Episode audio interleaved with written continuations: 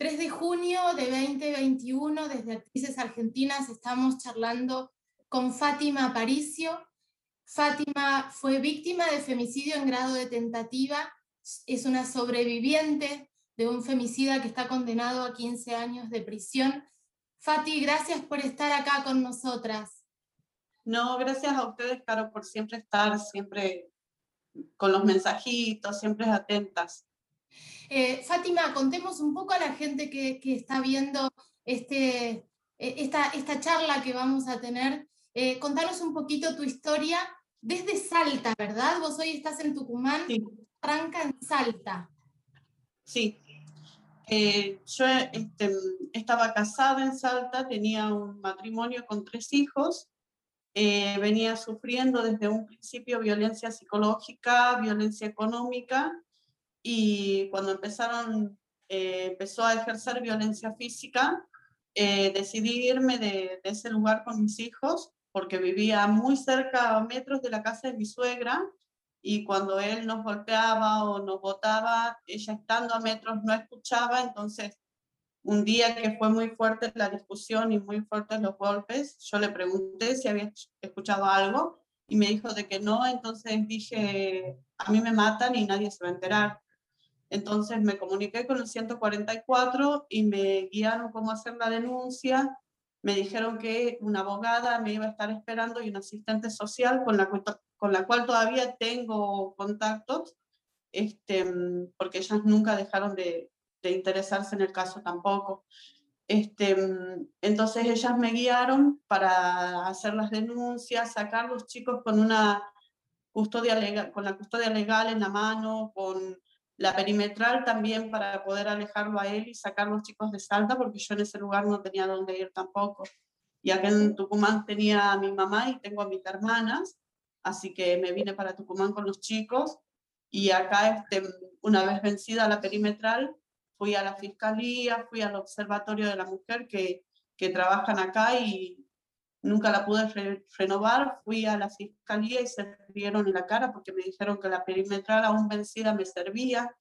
Entonces este, hice denuncias. El día 8 de, de, mayo, cuando recibí las últimas amenazas, eh, yo tenía las amenazas grabadas en el teléfono, habíamos escondido el lugar donde yo vivía por miedo a este sujeto que era muy violento y fui a, a, la comisaría de la mujer el día 8 de mayo con las denuncias en el teléfono y me dijeron que yo tenía que hacer este, mm, pericias psicológicas, pericias forenses para poder rectificar la denuncia y que incluso tenía que ir de nuevo a la fiscalía porque si no, no tenía validez. Este sujeto se me aparece, sí. Perdón, estamos hablando de 2000... 2019. Perfecto. Y estamos hablando de Tucumán. Una vez que te fuiste de Salta, por otro lado, si mal no recuerdo, el gobierno de Salta lo único que hizo fue darte los pasajes para que huyas. Sí, sí, ellos me dieron una custodia policial para poder sacar a los chicos del, de la casa y me acompañaron hasta la terminal. Recuerdo clarito unas palabras de, de uno de los policías que me acompañó y me dijo, señora, no vuelva porque estos sujetos le van a prometer que van a cambiar el oro y el moro, como se dice, jamás lo hacen. Entonces yo le dije al policía, yo no voy a volver más. Y este, me vine acá a Tucumán, eh, busqué de hacer denuncias, de hacer este, la perimetral que tanto me importaba, porque con una perimetral, aunque sea un papel, ya sabemos que muchas víctimas teniendo perimetral las han matado igual, pero era algo ya con lo que me podía defender y sin embargo me la han negado porque decían de que no, que la perimetral aún vencida servía, no me la quisieron dar.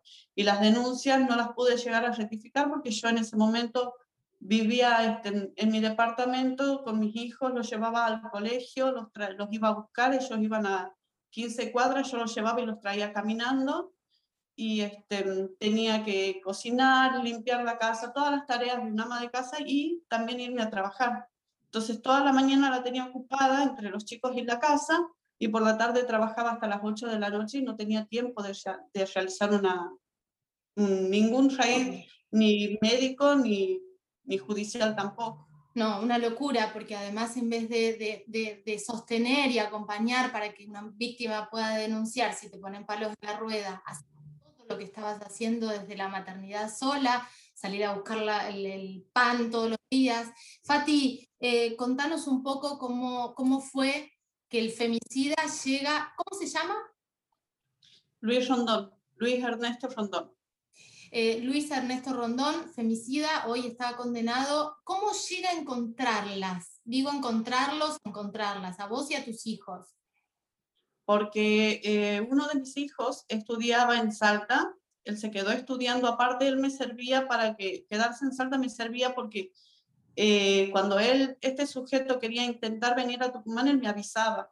Mi hijo me avisaba, me decía, mamá está yendo, tener cuidado, cuida los pasos por donde vas.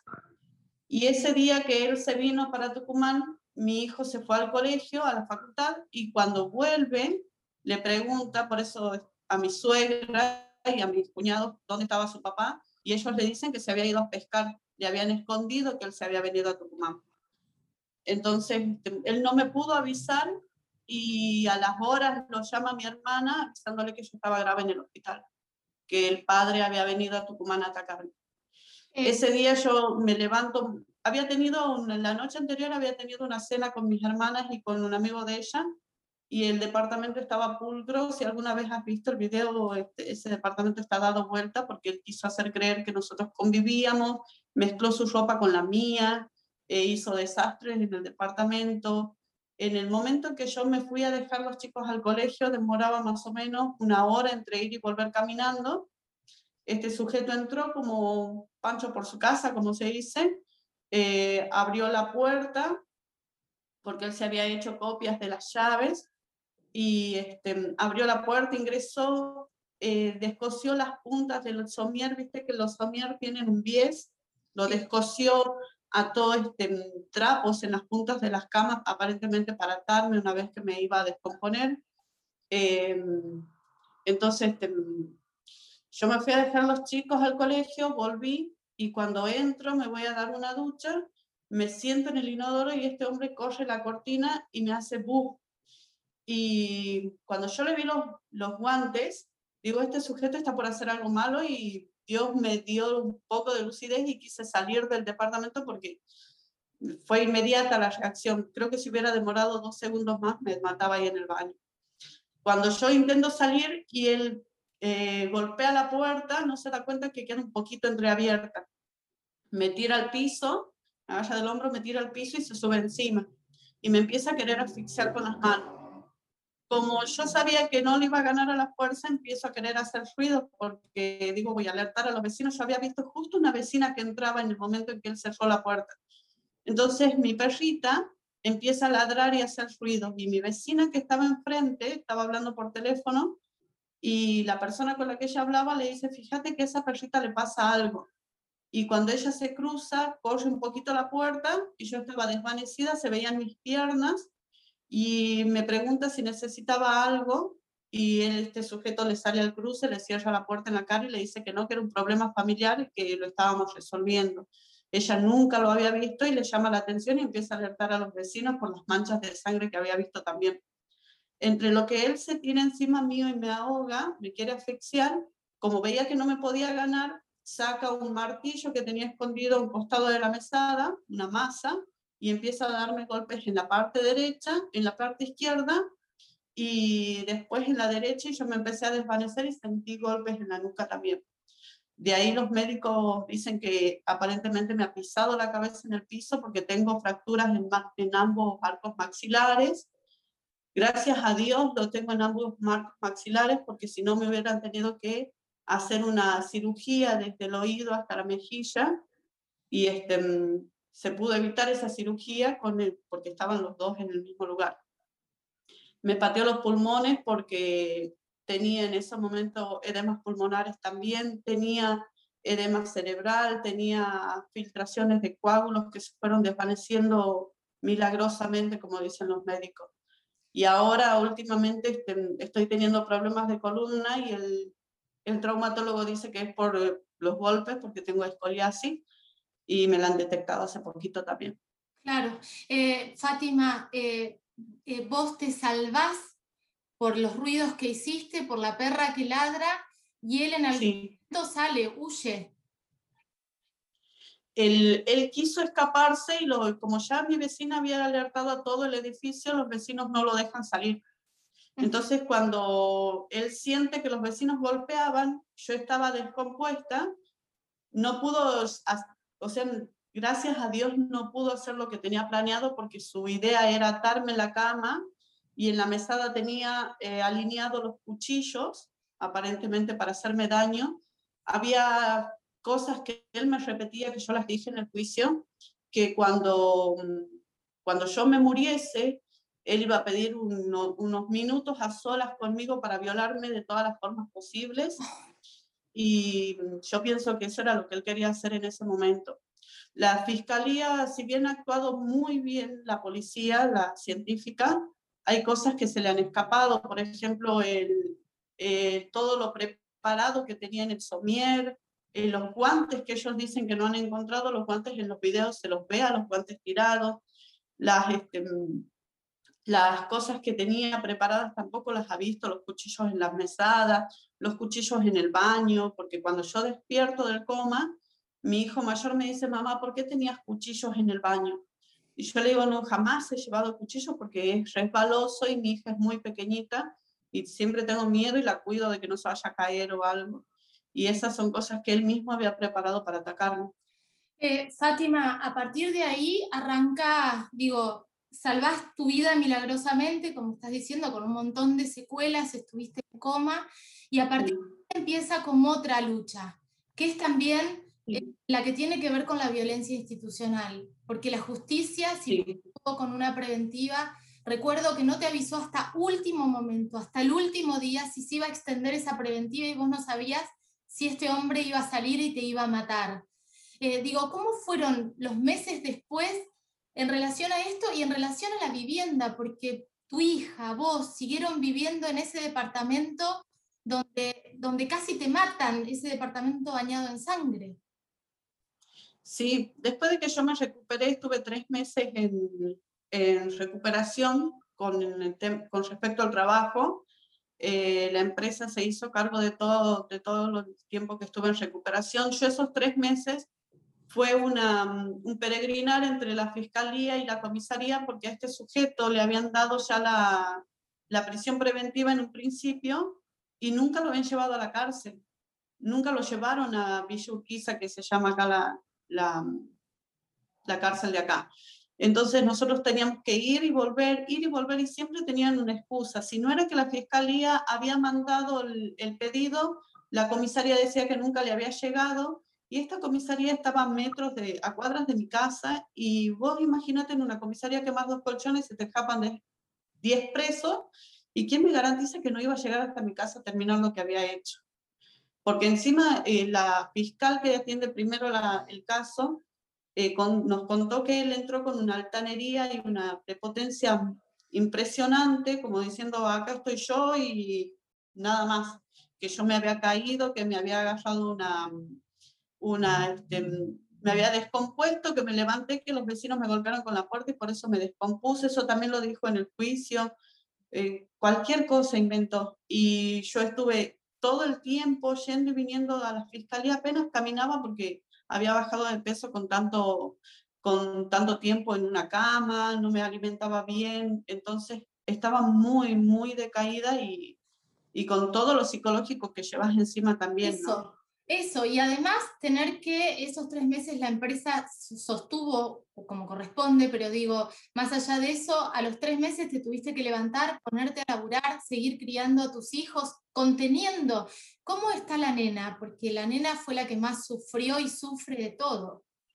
Sí, Isabela está, ella está muy choqueada todavía, no puede creer que, que alguien a quien ella ama, amaba en ese momento, porque claramente todo lo que ella sentía por su papá se fue desgastando con las cosas que pasaron, porque antes de que pase esto, eh, él la había golpeado en el auto donde la había ido a buscar para comprar un yogur y la había golpeado en el auto para sacarme información a mí. Yo ese día, mira, ese día fue un día sábado. Yo me fui a hacer una denuncia en, el observa en la comisaría de la mujer aquí en Tucumán y sabes que me dijeron que los fines de semana la comisaría de la mujer no trabaja. cuando todos sabemos que los fines de semana es cuando más eh, casos de, de, femicidio, de violencia existen, acá no trabaja la, comisaría de la mujer. Entonces, este, fui al, eso pasó el día 5 o 6 porque en este caso él había venido para verlo a los chicos y había llevado a Isabela a comprar un yogur. Eh, Isabela eh, todo el tiempo camina abrazada a mí, con miedo, mirando hacia adelante y hacia atrás para ver si alguien viene, porque ella no puede creer todavía que este sujeto le haya realizado tal daño, ¿no? Más, que nada ella, porque yo como adulta ya más o menos iba sabiendo en qué contexto se manejaba este sujeto, pero ella siendo una niña tan pequeñita tuvo que darse un golpe de realidad muy duro. Eh, Fátima, ¿cuál es la situación hoy? Él está condenado a 15 años por femicidio en grado de tentativa, se logró esa condena con toda la violencia institucional, repito, por parte de la justicia de no informarte nada, de estar tratando de averiguar qué va a pasar, con el miedo día a día. Ahora, ¿cuál es la situación hoy? Más que nada psicológica, como estabas contando Isabela y tuya, porque además no podés descansar. Eh, ¿Cómo a una mamá sola, más allá de que esté partida y que tenga un montón de secuelas y tiene que criar a sus hijos.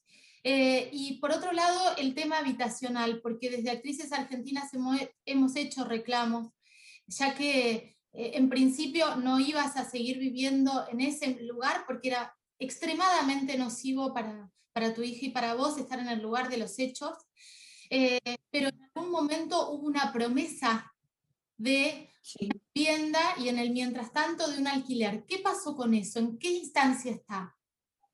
Eso pasó el, año pasado cuando ustedes hicieron toda la gestión, que les agradezco muchísimo por todo lo que hicieron. Gracias a ustedes yo creo que y a la viralización y a la visualización del caso hemos llegado a la condena de los 15 años porque como vos decís, la violencia institucional el día antes de que empiece el juicio nos enteramos por un periodista de que la fiscal de la causa quería bajar la, calificación de intento de femicidio a lesiones graves, darle cuatro años a este sujeto y como ya tenía un año y medio cumplido, este sujeto podía salir caminando de ese lugar del juicio. Entonces hicimos toda una movida periodística, una movida de gente, de, de, este, personas que, que, tocan mucho el tema de la violencia de género, de agrupaciones feministas. Eh, entonces nos fuimos a la fiscalía, hicimos ruido. Yo le pedí a la fiscal que salga y le diga a mis hijos que ella iba a ser la culpable de que al otro día saliera el femicida de su madre suelto. ¿Y cómo le garantizaba a ella a mis hijos que nos iba a quedar sin madre? Porque eso era el, principal, el principal motivo de todo. Entonces, hemos llegado a una condena que era la segunda en este caso, la segunda a nivel país que se daba con el máximo de los 15 años. Si no se hubiera hecho toda esa movida, era muy, muy probable que no se diera, que este sujeto saliera caminando.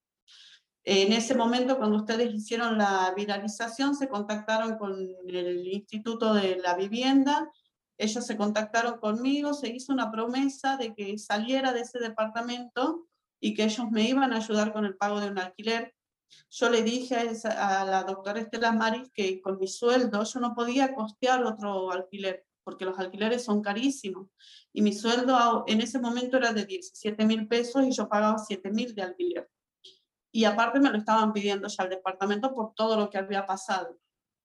Entonces ella me dijo de que desde el instituto se iban a encargar de darme una solución habitacional, que mientras tanto me iban a hacer el pago de, del alquiler donde yo iba a vivir en estos momentos estoy debiendo cuatro meses de alquiler, estoy a punto de quedar en la calle nuevamente y, y mi hija, porque como es un departamento muy pequeñito, ella escucha y están atentos, mis hijos están muy atentos a todo lo que se habla, porque son chicos inteligentes, son chicos que están a la par de la madre, que todo el tiempo están escuchando. Yo muchas veces no hago Zoom con la psicóloga porque ellos están escuchando y no quiero que escuchen lo que yo estoy hablando.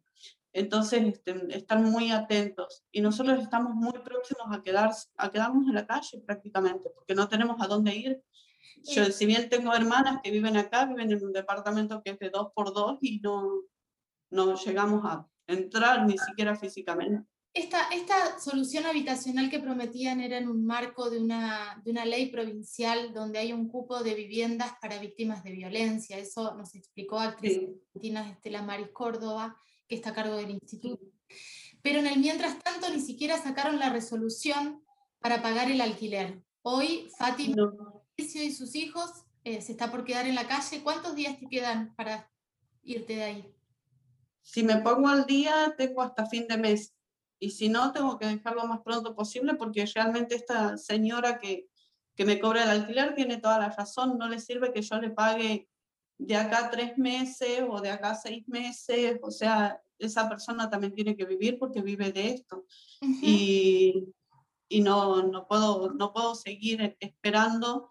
Eh, yo he firmado unos pagarés que si me ejecutan esos pagarés me quedo prácticamente sin el sueldo, sin nada. Y no es culpa de las personas que me están alquilando, sino de, de las personas que en un momento me prometieron y no, no cumplieron. Yo te comento algo, esto, este, el tema del cupo de violencia viene por lado del observatorio. El observatorio es el que presenta un listado de personas a las que están en situación extrema de violencia y se hace un sorteo. Ya se hizo un sorteo, se entregaron tres, eh, tres viviendas el observatorio a mí nunca me tuvo en cuenta porque yo iba y en tres años que estuve yendo al observatorio me dieron un solo bolsón de mercadería que yo en ese momento cobraba 7.500 pesos de, sueldo porque trabajaba en un tractor. Me dieron un solo bolsón de mercadería. El año pasado me prometieron eh, un par de cuchetas, una cucheta para mis hijos que duermen en el piso porque no tengo camas. Y ya pasó un año y todavía no lo pueden resolver y el observatorio, ¿qué me dicen de que ellos están más que nada para cubrir las necesidades de las personas que están en el momento de violencia? Pero cuando yo estuve en el momento de violencia, una sola vez me dieron un bolsón de mercadería y nada más. Fue toda la solución que ellos me dieron. Fati, em, el Ministerio de Géneros también se comunicó con vos. ¿Por qué no pueden hoy desde el Ministerio entrelazar y sostener esta situación de extrema vulnerabilidad? Porque yo cobro un sueldo en blanco que si bien es muy poco mi sueldo es de 26 mil pesos, eh, está en blanco y no puedo acceder a, a ningún tipo de beneficio. Sí, me, se comunicaron conmigo, me llamaron, me dijeron que van a estar a disposición, pero soluciones no me brinda nadie. Claro, pero estar a disposición es, es nada en este momento donde necesitamos una solución inmediata por parte del gobierno provincial, por parte del Ministerio de Género eh, de, de, la Nación, por parte de un Estado que ha estado ausente desde siempre, desde el momento donde quisiste ratificar una denuncia, tener una perimetral. O sea, todo podría haber sido evitado en algún punto y no lo fue por un Estado ausente, por un Estado que no le crea a las víctimas y que no sostiene, y hoy vos te estás por quedar en la calle porque tampoco el Estado encuentra un programa donde encajar esta situación, entonces no te pueden ayudar y ahí, y ahí estamos. Fátima Aparicio, sobreviviente de femicidio, estuvo en coma y en recuperación tres meses. Eh, sigue trabajando porque le tiene que dar de comer a sus hijos y en, el, en este 3J queríamos mostrar que las que sobreviven a un femicida, que no son muchas, 140 intentos de femicidio hubo en lo que va del año, eh, necesitan la contención real, respetuosa y responsable del Estado, de, de, todas las patas del Estado, y en este caso del Estado provincial, del gobierno provincial y del gobierno nacional, para que Fátima no se quede en la calle. Ya el Estado no estuvo en el momento que tenía que estar para hacer la prevención enmarcada en la ley 26.845. Bueno, que esté ahora para sostener y contener, porque además psicológicamente esto es muy tremendo. Fati, eh, lo que tengas ganas de decirle a la gente que nos esté escuchando, así cerramos la entrevista. Yo sé que es duro salir de un hogar este, donde siempre has planificado una vida con una familia, pero si estás sufriendo algún tipo de violencia, tenés que salir. No podés esperar más. Eh, si bien mi mensaje por ahí es contradictorio, porque a la víctima se la sigue vulnerando después, el Estado tiene que tener algún tipo de presencia para poder garantizar la salud, el bienestar y la contención para los chicos. para los hijos, porque no es solamente una mujer que sale de ese lugar, es una mujer y sus hijos. Entonces, yo siempre digo, tenés que salir de ese lugar, agarrar tus hijos, irte, no importa si dejas toda una vida atrás. Porque yo dejé todo, claro, yo pensando que este sujeto iba a, respetar todos los años que habíamos estado, que se quede con, yo dije, se quede todo, todo lo económico, porque él se quedó con casa, auto, camioneta, jamás le pedí un peso, yo salí a trabajar como pude, sigo trabajando con mi problema de, de pérdida de memoria, por ahí me, me trago en las palabras, se me cruzan, y este, yo no era una persona así, era una persona mucho más fluida, y yo sé que es medio contradictorio el mensaje que doy, porque yo ahora estoy por quedar en la calle, pero es mejor quedar en la calle viva a que te maten en una casa donde no puedas salir nunca más, ni vos ni tus hijos, porque estos sujetos son tan cobardes que ni siquiera se lo toman muchas veces solamente con la mujer, se lo toman con los hijos,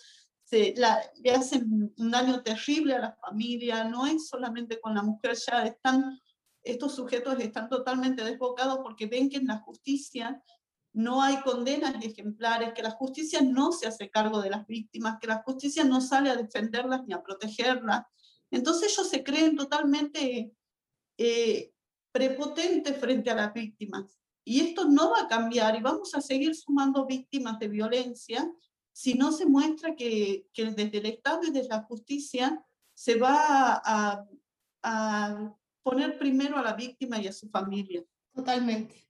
Fátima, también algo que, que es tremendo, porque sumado a, a, todo el desgaste psicológico, que además hay que agradecer a psicólogas feministas, porque en realidad no es el Estado sí. que hizo la psicóloga, sino es la organización que está. Eh, digo, no, no es que el Estado hizo alguna contención desde lo psicológico, no. También las organizaciones en esto salieron a contener, pero con ese desgaste, con la necesidad de salir a laburar todos los días ocho horas por 26 mil pesos para poder darle de comer a tus hijos, eh, con todos los dolores físicos y, la, y todo lo que te, que, te, que te ves, que te sentís todo el tiempo, eh, que te recuerda en ese momento, no es justo, es casi una inmoralidad por parte del Estado que tengas que seguir pidiendo la contención como si fuese una limosna, como si vos estuvieses pidiendo un favor, porque es un deber y una obligación del Estado. En, este, en esta charla lo que queríamos visibilizar es una historia que se repite y es eh, recurrente lamentablemente en un montón de historias de mujeres que sobrevivieron al femicida, pero que hoy son violentadas por un Estado. Eh, Fati, te abrazo infinitamente, necesitamos pagar el alquiler, ponernos al día, eh, y que ustedes tengan el techo que se merecen y la paz que se merecen después de vivir tantas cosas. Así es, y déjame decirte algo porque la verdad que yo leo mucho sobre, sobre los femicidios, sobre la violencia, sobre violaciones, me, siempre estoy al tanto de lo que pasa y me da muchísima bronca cuando veo comentarios como dónde están las organizaciones feministas, qué hacen las chicas del pañuelo verde o por qué no están apoyando.